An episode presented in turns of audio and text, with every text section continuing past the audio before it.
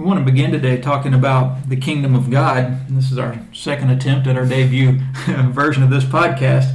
We're looking forward to uh, diving into this study and, and this format going forward. It's, it's exciting to me to be able to sit down like this and to discuss certain topics and, and uh, have a good, just in depth Bible discussion on these things. And so today we're going to begin talking about the kingdom of God. And when we do that, when we talk about kingdoms, uh, I think people just automatically have a picture that's painted in their minds. People tend to have a, a visual image of what a kingdom looks like. Um, for me personally, I know I tend to focus more on, on geographic borders. I tend to focus on physical structure, uh, castles and um, mansions and, and things of that nature. But uh, obviously, I think it would go without saying that the kingdom of God is not established in that way, and yet despite that fact, people have different ideas of what the kingdom of God uh, is, what it exists, what it's um, made of, and what constitutes the kingdom of God, and what form it's going to manifest itself, and what form it does manifest itself, and all of these things. So that's really what we want to try to get into and dissect and discuss today.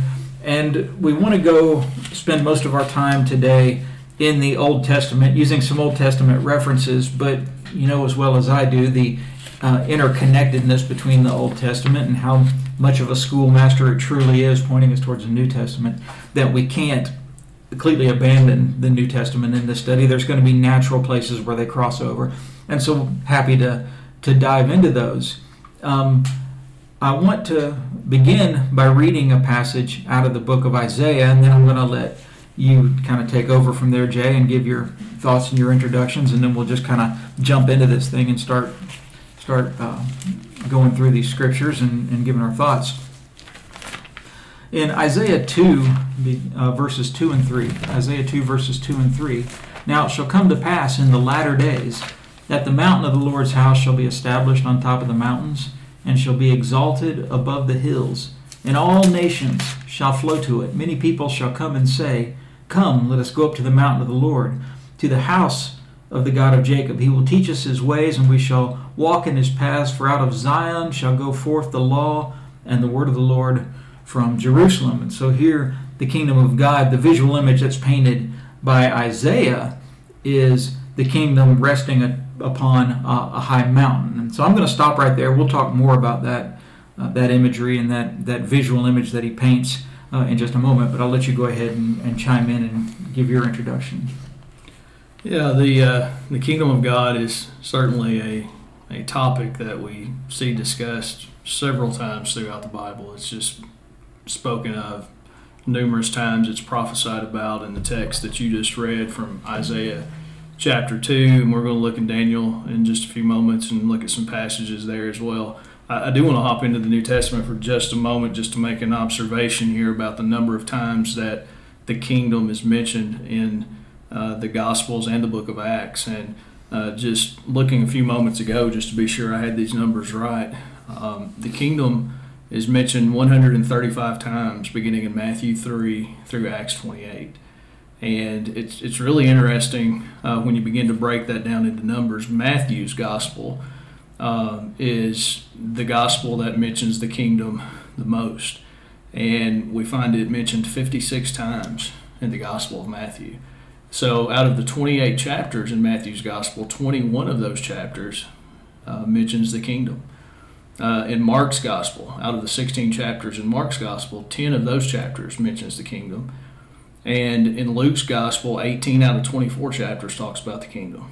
And in the Gospel Matthew, 12, 12 times in Matthew chapter 13, the kingdom is mentioned. So, Matthew chapter 13 is a gospel, uh, a chapter in the Gospel of Matthew that would definitely be something good to look at in our uh, study of the kingdom.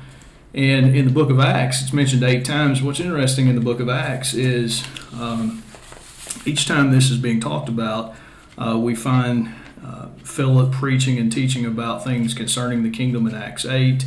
Acts 14, Paul talks about how through much tribulation you will enter the kingdom. Uh, in Acts 19, Paul uh, there is talking about disputing and persuading the things concerning the kingdom. Uh, Acts 20, preaching the kingdom. expounded and testified about the kingdom, Acts 28 23 and Acts 28 31, preaching the kingdom of God. So, what we're going to be talking about in the Old Testament that was prophesied about going to take place in the latter days, and we'll talk more about what that means here in a few moments. Uh, we see in the first century the preaching and teaching was focused on the kingdom. So, as we think about the gospel and the kingdom together, it's impossible to separate the two. The good news of Jesus Christ has everything to do with being a citizen in his kingdom. Yeah, absolutely. And go, tying into what you just said is the thing that we can't forget, and the thing that, uh, despite, like I said, my mental image is of geographic borders and, and of physical structures, but kingdoms are people. Right. A king without uh, people is not a king. He's just a guy. Right. And and since you jumped into Matthew, I will too. And so uh, it's kind of interesting that in Matthew, when he records at the beginning of Jesus' ministry his uh, temptations, and the, what Matthew records as the third temptation was Satan taking him up on an exceedingly high mountain and showing him all the kingdoms of the world and their glory. And the image that's painted in my mind with that, and we don't have to dive into that right now, but is that that's where the temptation for Jesus was, is in Satan delivering the people that would otherwise be uh, tempted and ruined by him if Jesus would just fall down and worship him.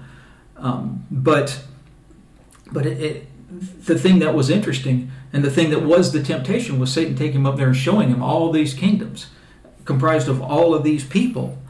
And so that's just a, uh, an interesting thought because yeah, given the fact that Jesus is aware of this. And in the following chapter, in Matthew 5, Jesus makes the point to his disciples that are gathered with him in the Sermon on the Mount that a city set on a hill cannot be hidden.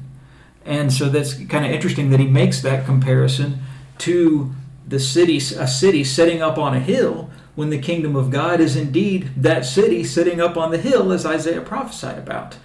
And uh, it just the the imagery again painted there that a city set on a hill cannot be hidden and he talks about he did this after telling his disciples you are light.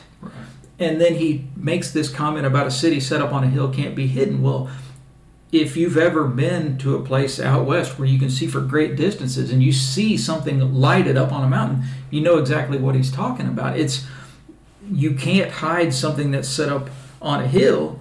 And he said that uh, Isaiah said that all, all nations would flow to it.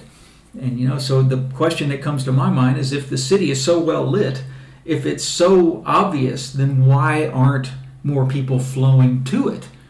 And the fact is, is that you can sit it up there where it can be seen, but not all people choose to see it. Mm-hmm. And so this is why it's, it's good for us to go in and study things like this, is because it helps us to see the kingdom the way God sees it, which is what's ultimately important. My view of the kingdom matters absolutely zero. What is what is important is that it matches my view matches God's view. His view of the kingdom is what's right. truly important. Do you believe that the one of the big misunderstandings about the kingdom has to do with what you brought up is just this misconception about or perhaps focusing too much on the physicality and the location and all those types of things. That, you know, because we see we see so much teaching today in regards to the kingdom, and it's focused on a certain location and a certain place and all these physical things. Uh, when it's certainly more spiritual. It's a spiritual kingdom that we're a part of. Jesus said, "This my kingdom is not of this world." Yeah, I absolutely think that's part of the problem, and it's tough for us sometimes to overcome our physical nature. We're physical people and we're accustomed to dealing with physical things. And so when we have to transition out of that mindset, it's challenging for us sometimes. And to, um, to walk, to truly walk by faith, as we're told to do, and to, to live by the Spirit, those things are challenging to do for us as physical people. And yet, it's so important for us to not get wrapped up in the physical things when the physical things are not what's truly important. It's the spiritual things. And so I think that, yeah, that's absolutely a struggle. I think that's absolutely an issue, and why there's a lot of confusion and misunderstanding is people want to tie it to an actual kingdom, to an actual reign, to an actual rule. And while Jesus truly is at the head, Jesus truly, uh, I would say, is a king, we can't think of his kingdom in those terms. When you read the book of Revelation, people want to read that and apply literal elements from that. And that's not it at all. It's descriptive. It's put in human terms and in physical terms so that we can understand it, we can comprehend it. But but yeah, to take those physical elements and try to apply them unilaterally across the board is doing a complete disservice to what the scriptures tell us about the kingdom.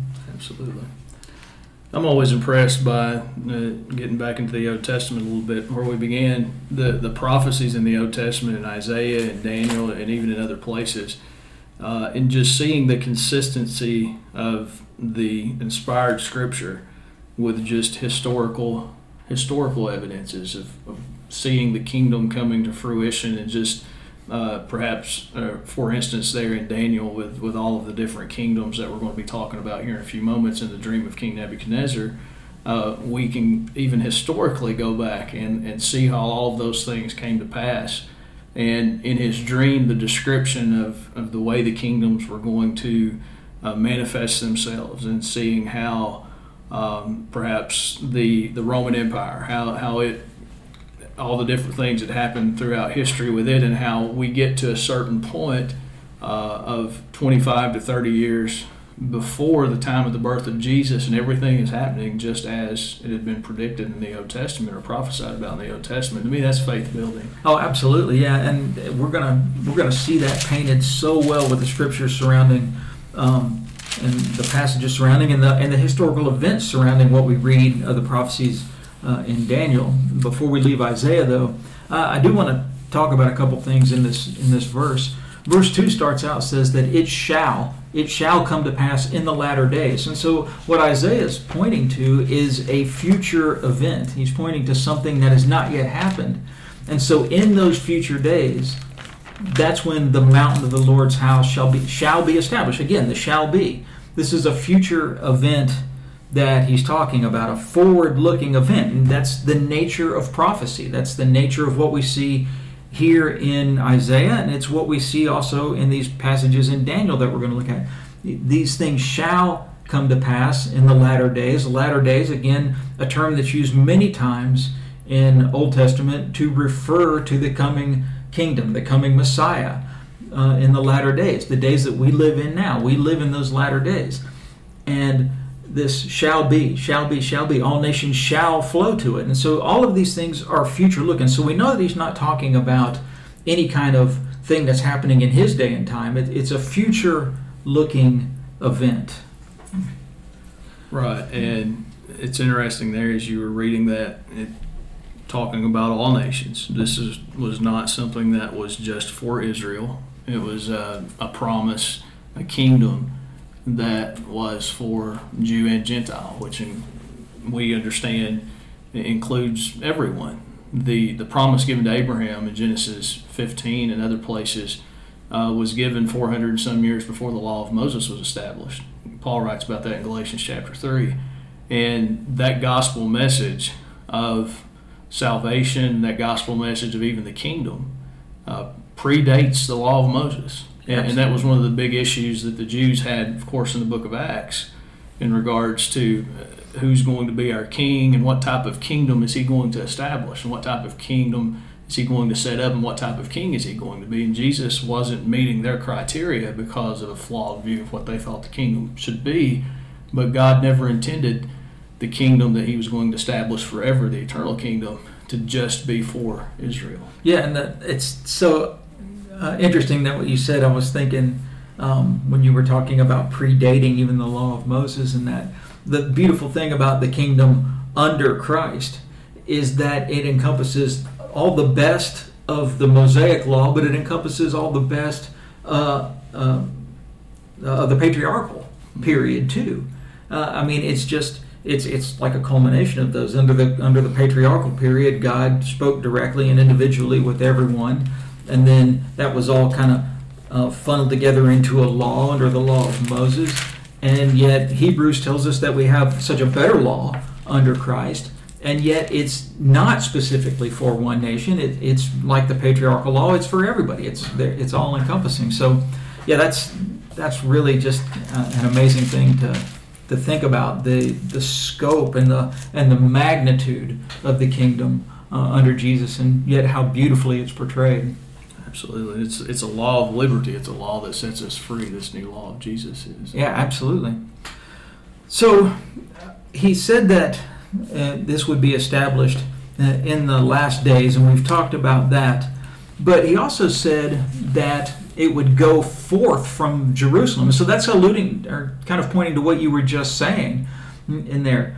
This law would go forth from Jerusalem, and anybody who studied the Old Testament recognizes, especially under the Mosaic Law, that Jerusalem was the was the centerpiece. It was the it was the focal point of um, uh, of the old law. So it's referred to sometimes as, as Zion, which paints a, another picture for us. Out of Zion shall go forth the law and the word of the Lord from Jerusalem. And so it's going to flow out of that. It's going to to have elements and components, like we said, that are are brought forth from the old law, pointing towards the new law under under that kingdom. Um, and so there's going to be a connection, a tie. And so you know we can't be people who say that you know, well, we're living under the New Testament. We can't go. There's no point in going back and studying the Old, and that's completely wrong because there's so much there. Tragedy. That paint, it is a tragedy yeah. because it paints a picture, such a beautiful picture of what the new law is going to be. And so, you know, Isaiah's telling us is that there's there's something more. There's something big coming. Right. And and it is and it is big and and that the judgment between nations and, and all of that is going to uh, is going to be taken away. All of the, the, the animosity and the the um, the division and the distinction is going to be taken away. It's going to be kind of culminated under one big, beautiful kingdom. Sure, excellent thoughts. And, and going off some of the things you said there, as you think about the law going forth from Zion and the word of the Lord from Jerusalem, uh, we clearly see that, that there was there was a message with this coming kingdom, and there was continued work to do. Uh, in other words, the responsibility of these kingdom citizens was to go out and make more citizens and to enlarge the borders of the kingdom. I've heard that prayed in prayers before, but that's really very, very important that we're trying to enlarge the borders of the kingdom in, in our location here in Richmond, but not just here, but all over the world. Uh, we want to be able to to spread this gospel message that others can become part of this kingdom. But also, you were talking about there in verse 4 about this judgment and, and how this was for all nation, nations. Going on there talking about beating their swords into plowshares, their spears into pruning hooks.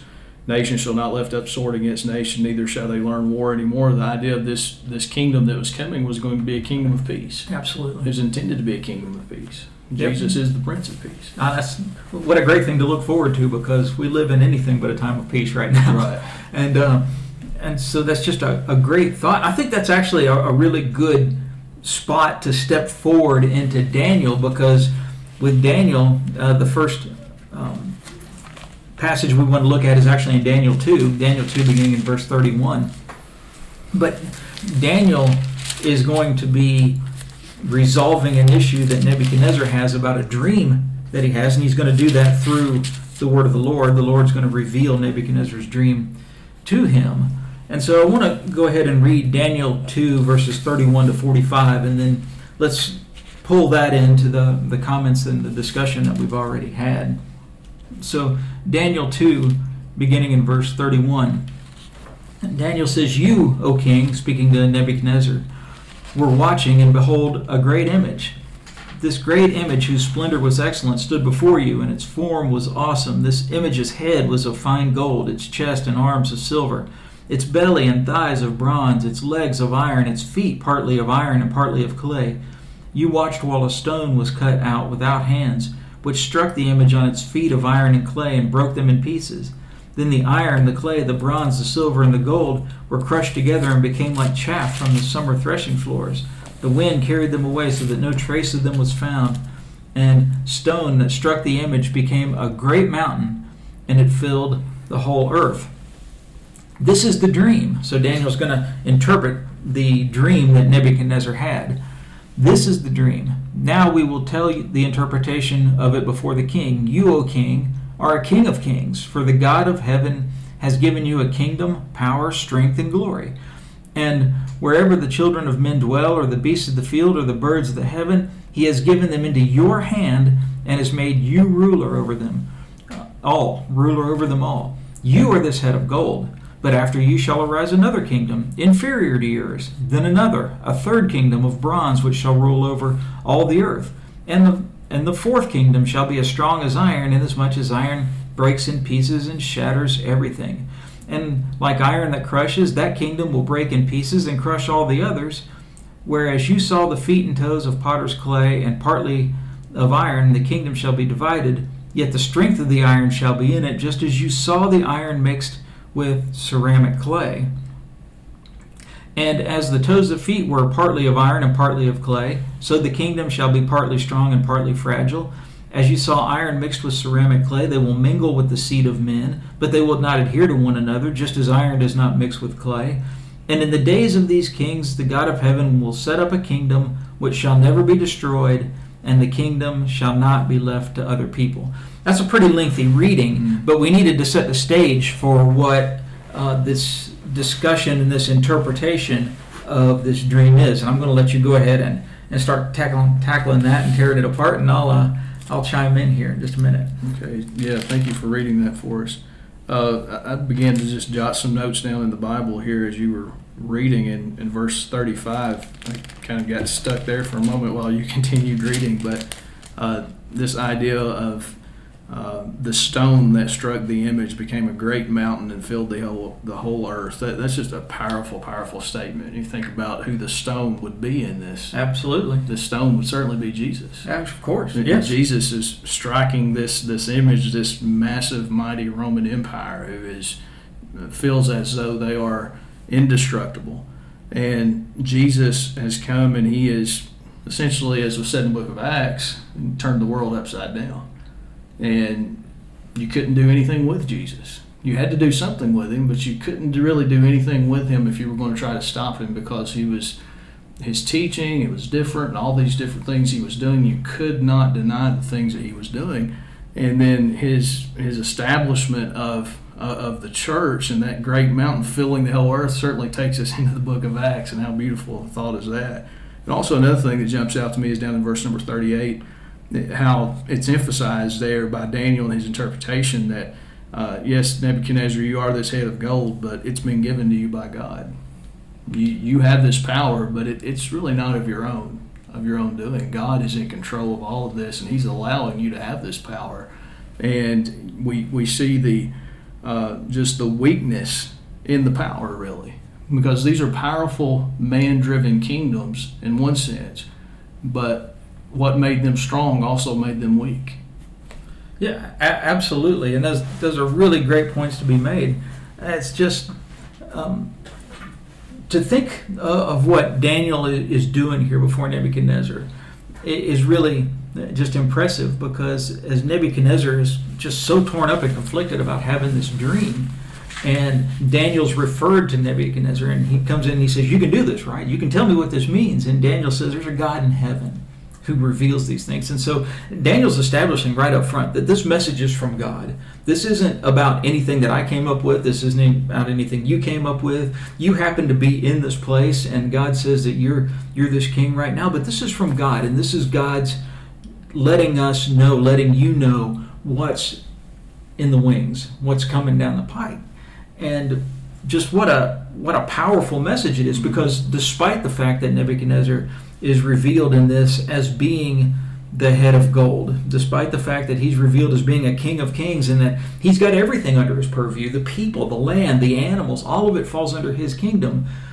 That seems insignificant in light of the fact that God's revealing this to you. God's revealing this to you, and it just kind of sets the precedent for who's really in charge here, who's who's really driving this thing. It's not Nebuchadnezzar. It's it's God that's doing this, and Daniel's establishing that right up front. It's not me revealing this dream to you, it's God revealing this dream to you. And Daniel goes on and tells him in the latter days, again, this forward looking event, going from here looking forward, and, and of course the, uh, the imagery again of the mountain and just what a what a beautiful tie-in that is. And then he makes reference after that to the uh, the second and third and fourth kingdoms, the Medo-Persians and the Grecians and the Romans, and and that we've got all of these things. You, we we say that we say that looking back that it's the Medo-Persians, that it's the Grecians, that it's the Romans, and yet we don't have to question those things. Um, Isaiah prophesies um, in Isaiah 13, 17, and 18 that the second kingdom was indeed the Medo Persians. And Daniel prophesies in 11 and uh, chapter 8 and chapter 11 about the third kingdom being Greece. And so uh, all of these references that are made to what we see happen historically, and these things tie in very well historically with what we saw with Darius and the, and the other Medo Persian kings, and what we saw with Alexander the Great and the descriptions of him as a great goat coming through and mm-hmm. moving swiftly. And it even tells us that that he would um, it wouldn't last very long. And Alexander the Great you know, died when he was in his 30s. You know, he was a very young, very young man. But it's just it, it, it ties in so perfectly with the historical events that we see. And uh, so, do you want to say anything more about them? About the uh, these other yeah I, I, I, think the the contrast there of, of everything you're saying is we, we're talking about those three kingdoms and and again the thing that made them strong made them weak as as well because pride builds strength. I think about King Uzziah. You remember that yeah. uh, he he was very successful he, from a military standpoint, uh, from a political standpoint, and he was lifted up in pride and God had blessed him to be successful. And we'll remember that he, because of that pride, he attempted to go in and burn incense on the altar that was not for him, and he ended up with a leprosy. And that's the same type of mentality that we see with these these earthly kingdoms that have been established here and been talked about: the Babylonians, Medo-Persians, the Grecian, and going into the Roman Empire. Uh, we see what they're driven by. They're driven by power and lust and greed and there's very little recognition ever given to God. Uh, I think King Nebuchadnezzar he he gets it to a certain degree, and I think he may have gotten it even more toward the end of his life. And again, we mentioned this before. We have great hope maybe for King Nebuchadnezzar just yeah. because of some of the things we read about him. But for the most part, these rulers in these kingdoms were were driven by selfishness and flesh, and that's going to be a total contrast to what we're going to see in this kingdom established beginning in verse 44 and on. In the days of these kings, days of the Roman Empire, uh, there's going to be set up a kingdom which shall never be destroyed, shall not be left to other people. Uh, we just see the different nature of that kingdom, as we mentioned a moment ago in Isaiah 2, the peaceful nature of this kingdom. And it's, it's a kingdom that is, is focused on uh, eternal things rather than temporal things. Yeah, absolutely. And so, yeah, that's a, a great. Uh, a great thought, and it's again, this is what physical kingdoms do. Physical kingdoms are, are established because someone with a drive for something physical has the the wherewithal to go after it, and yet that's not the the purpose of the final kingdom at all. It's not about it's not about lust. It's not about greed. It's not about um, uh, about attaining even glory, because what we know about Jesus is that he gave up glory to come to this earth. And what he established when he here was not a way for, uh, it, it is truly a way him being glorified in his return to heaven, but he sought to, to glorify us, to bring him up to his glory rather than to knock someone else down in order to attain glory. Jesus sought to, to bring his faithful and his, uh, his constituents along with him. You know, Jesus, Jesus said to his disciples, In my Father's house are many mansions. And he was going to prepare a place. And so that's that's the kingdom of God, is it's a place where you imagine plenty here. You imagine wealth and prosperity here, and it's and it's what we have here is mind-numbingly irrelevant compared to that glory uh, of heaven and it's not Jesus keeping it for himself. It's him trying to bring us into that. Right. And just the, the picture that's painted there, it's just a beautiful, beautiful thought. And so there's a there's so much here, and you know I would encourage you to go back and for sake of time, we're not going to, to read all of these here, but Daniel 11 verses 2 through 4, Daniel 8 verses 1 through 8, Daniel 8 verses 19 through 22, uh, again Isaiah 13 verses 17 and 18. Read those passages because they tell of the coming of these other kingdoms and they give some incredible detail about those kingdoms. And, and if you look at historically what happened in those kingdoms and com- connect it to the prophecies about them, they're they're just as accurate as they can be. And like you said before, that's truly faith building when you go back and you see something foretold hundreds of years ahead of time, and then it plays out exactly like it's like it's described. Truly, truly, is a, a building of faith. Well, it's interesting is that the last, I guess, century leading into the time that Jesus would be born, some of the historical things that that you can investigate and look at, and uh, different civil wars between factions within the Roman government uh, arising and, and, resulting in the death of, of certain rulers, and you kind of see some of this imagery in Daniel, I believe, of, of the kingdom weakening at that time, even though even though it will continue on for maybe another 250 plus years in the physical sense.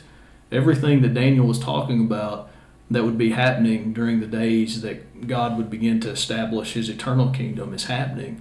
And you get within about 20 to 25, 30 years from the time of Jesus, and you can see the state uh, of the Roman Empire at that time. And Jesus is born into this world, and then you begin to see, as it in Matthew 3 and Mark 1, the preaching of the kingdom, and it's beginning to uh, it's beginning to take its take its root, we might say, and grow. Just like in the parable of the mustard seed, it begins very small in the preaching of that word, then it begins to grow, which is a good uh, a good illustration of what Isaiah talks about, filling the whole earth and and and growing in that sense. Yeah, absolutely.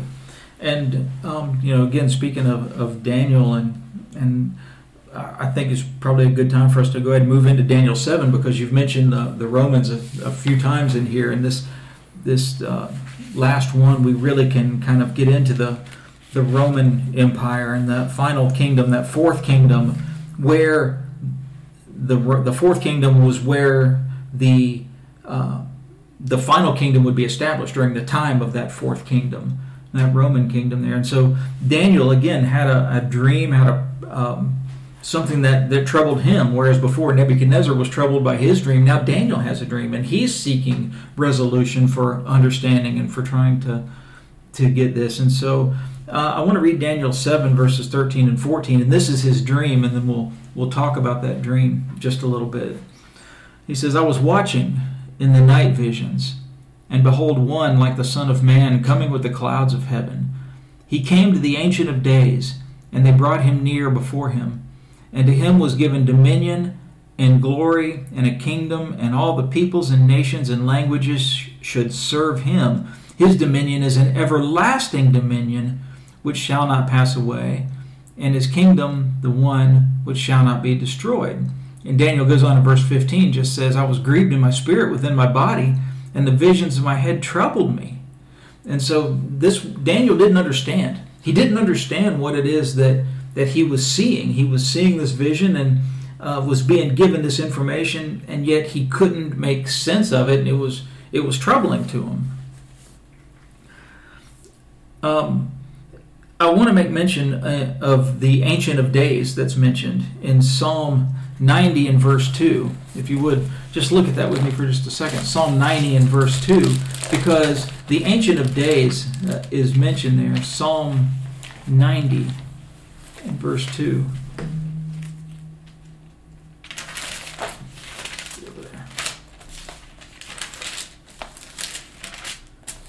Psalm 90 and verse 2 Before the mountains were brought forth, or ever you had formed the earth and the world, even from everlasting to everlasting, you are God. And so this, this ancient of days is one referring to one who was more ancient than days, even. So for as long as there's been days, the Ancient of Days is more ancient than the days have been. And that's, that's clearly referring to God, as the psalmist mentions here, that uh, God is from everlasting to everlasting. There's no beginning, no end and even before the mountains were brought forth, the the Lord was there. And so that's that's such an interesting thing that this one, this one in Daniel's dream was coming before the Ancient of Days.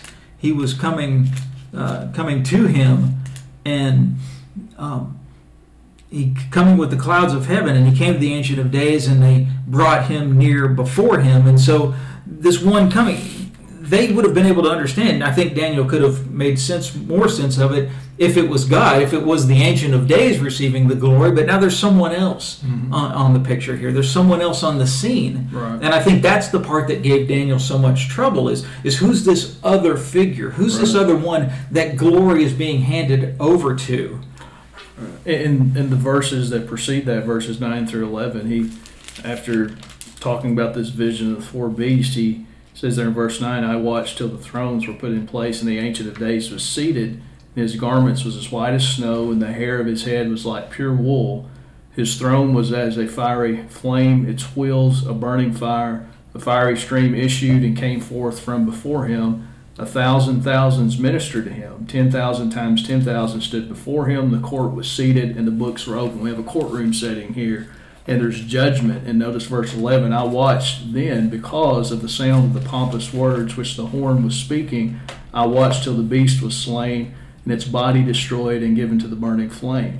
As for the rest of the beasts, they had their dominion taken away, yet their lives were prolonged for a season and for a time. Absolutely, you made reference to this earlier. That that's extremely extremely important. There, we see this this courtroom setting, this judge and this courtroom setting are described here in these verses, and we find this little horn, which could be Domitian, could be just depends on who you how you play that out. But it was this this individual who was speaking these pompous, these irreverent, these disrespectful words, and we see that he is brought into judgment and he is defeated. He is found guilty, and the beast is slain. The beast is defeated. But it's important to note there again in verse twelve that they had their dominion taken away, yet their lives were prolonged for a season, for a time. And that could take us over to Revelation, perhaps Revelation 13, and some other places where uh, help answer our question in regards to how did the how was the beast defeated then? How was this prophecy fulfilled, fulfilled if it continued on for a couple hundred years, this particular empire did? Well,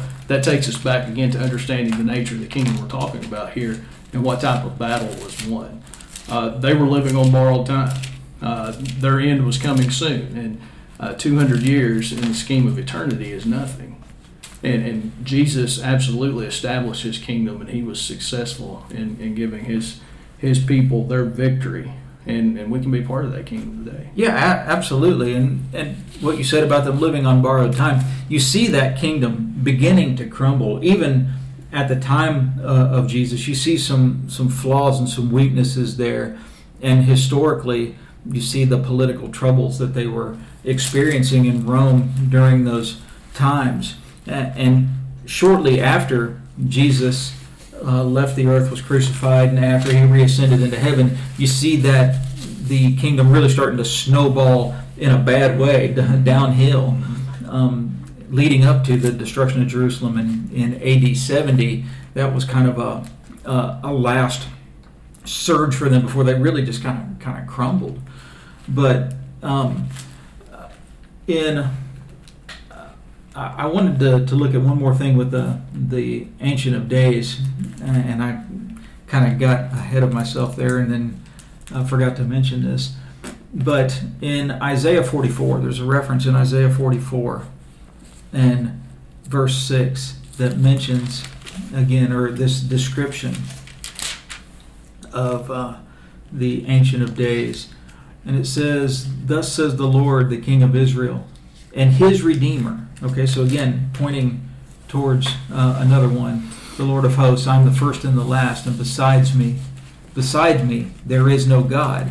And so included in this is it's the Lord, King of Israel, and his Redeemer. Again, like you said, pointing towards pointing towards Jesus. And so there's so much there's so much information pointing towards Jesus at the head of the kingdom of God. Jesus being um, in the position of authority over the kingdom of God going forward. for them at that time, the, the days of the prophets and that, that would have surely been such a, a confusing concept Mm-hmm. um, for them because God was God and God had always spoken directly during the patriarchal period and then through um, through prophets uh, at times and but for to have this this other one on the scene would have surely been um, uh, a confusing and, and, and interesting thing for them to to contemplate about although the scriptures do foretell the coming of the Messiah, and for those who were good and studious at that, I'm sure that they made that connection.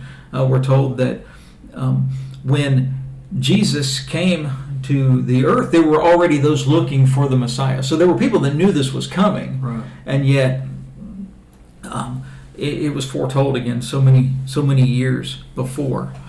When you think about Bible characters like Simeon and Anna there in Luke chapter 2, they uh, Simeon says, Now I can die essentially a happy man because I've seen the Lord's Christ. Yeah, And then Anna, she was this prophetess who, day and night, and when she observed uh, baby Jesus, she she was excited about the fact that now she could go and proclaim the Redeemer has arrived. And so, so there were individuals who were very excited about it, who were looking yeah. for it, and uh, that's encouraging to see what they were willing to sacrifice and the work that they were willing to do in the first century because of that excitement.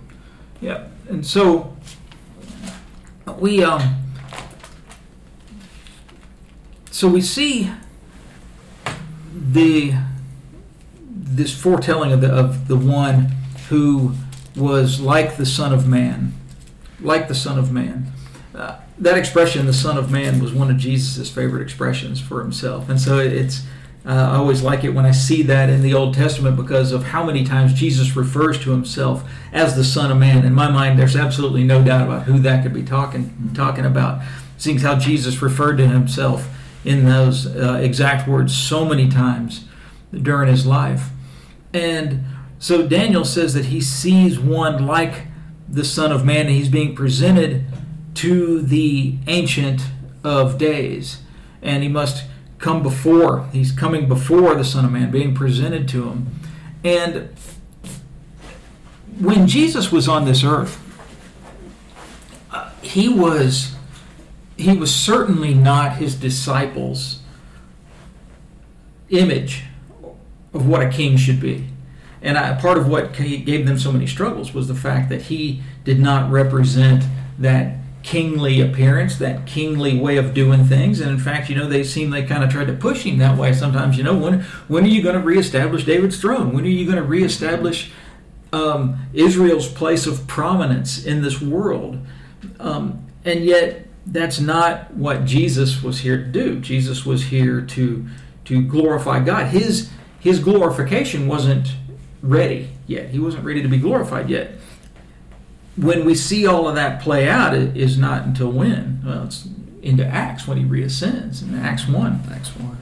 When Jesus reascends into heaven, that's when he's presented to God in all of his glory. Mm-hmm. Looking forward to that time. And so, you know, we Hebrews, um, the Hebrew writer says in, in chapter 8, verse 1, Jesus is where? Seated at the right hand of God. So, so Jesus has established that place now, and yet so many, even during his time on earth, struggled with that idea, struggled with recognizing him and, and, reconciling what it is they were seeing with what it is that they they thought the Messiah was going to be, what they thought the kingdom was going to be, because again, just like we said at the very outset of this thing, the physical nature uh, of humans makes it want to associate a physical, and they, they still wanted that. They uh, wanted that that kingdom and yet we see in these prophecies over and over again um, that that that's not that's not it and they've just had a struggle to, to Right. get that point in their minds And as he ascends to heaven in Acts 1, where does he tell his disciples to begin their work at? To In Jerusalem. In Jerusalem. And Yeah. what did Isaiah say? From yeah they're going to flow out of jerusalem Right. So right. you just see this perfect unity of God's word, and then you just see it fulfilled throughout the book of Acts. It's, Yeah, it's just a beautiful picture. Yeah, absolutely, and it's just it's so it's so funny to me, and it's so interesting that in uh, in Paul's ministry and in his preaching of the gospel, you know, where does he end up? In Rome, mm-hmm. of all places. He ends up in Rome, of all places. Um, so it's just there's it's just fantastic the the connectedness uh, of all of these things. And when you go back and and again talking about the Daniel's vision of the beast, let's let's don't um, let that get by. Daniel's vision of the beast, and you go back and you look at how that was how it was described, the vision of the four beasts, um, and the this beast had all of these these these elements. He was like a lion, um, uh, and uh, had had these different components of these different animals, and mm-hmm. and the the ten horns, and the um, the one other little horn right there, and, and so many people look at the things that are said and uh, let me see if I can just find the words. I'm struggling to get them out of my. in John's writing in Revelation 13 is very very similar to what, what Daniel says there. I'm there. He talks about this this beast, and uh, it was like a leopard. His feet were like the feet of a bear, and his mouth the mouth of a lion. The dragon gave him his power and his throne, his great authority. And so we see the, the Roman Empire at this time, and I think we see that in Daniel's prophecy. If we went back and looked at the way that's described there, we can see that it was prophesied that this fourth kingdom would take on certain aspects of the three that came before it. And again, that gave it power in a sense, but it also made it very weak as well because it, it wasn't it wasn't a unified uh, kingdom in, in one sense of, of everything that uh, that they felt would make them strong in the sense that they took on all of these other kingdoms. It made them a very a very powerful kingdom, but their power came from the dragon. Well, how did the dragon give them their power? Well, it was through their submission to him, their sin, their pride, their arrogance. And I think that's mentioned a lot there in that passage in Daniel seven about the pompous words and those those types of descriptions of the king. The yeah, thank thank you for saying that because that's that's what I was trying to get out. It was just that it was kind of the culmination of all of those those other beasts, and there were the thing that made each of them strong individually was nothing like the the culmination of all kingdoms in one kingdom. It was it was uh, impenetrable. It was it was something that couldn't be knocked over. It was something that couldn't be conquered. And the images that are portrayed in this vision, again, historically, tie in very well mm-hmm. with what we see happening in the Roman kingdom. Uh, um, from everything from the little horn coming up, and whether he said, you know, that's that's very uh, possibly Domitian, um, but even the historical events that were playing out preceding to him coming up, um, three horns being plucked out by the roots, lines up with what was going on in Rome at those times. Again, so very uplifting, very building, um, just impressive leading up to the time where the greatest kingdom that has ever been and the everlasting kingdom that was prophesied of old would come into its own, even though the, the Roman Empire would go on and exist for a few more years, certainly in a weakened state. How hard was it today for you not to just jump into the New Testament? It's really hard.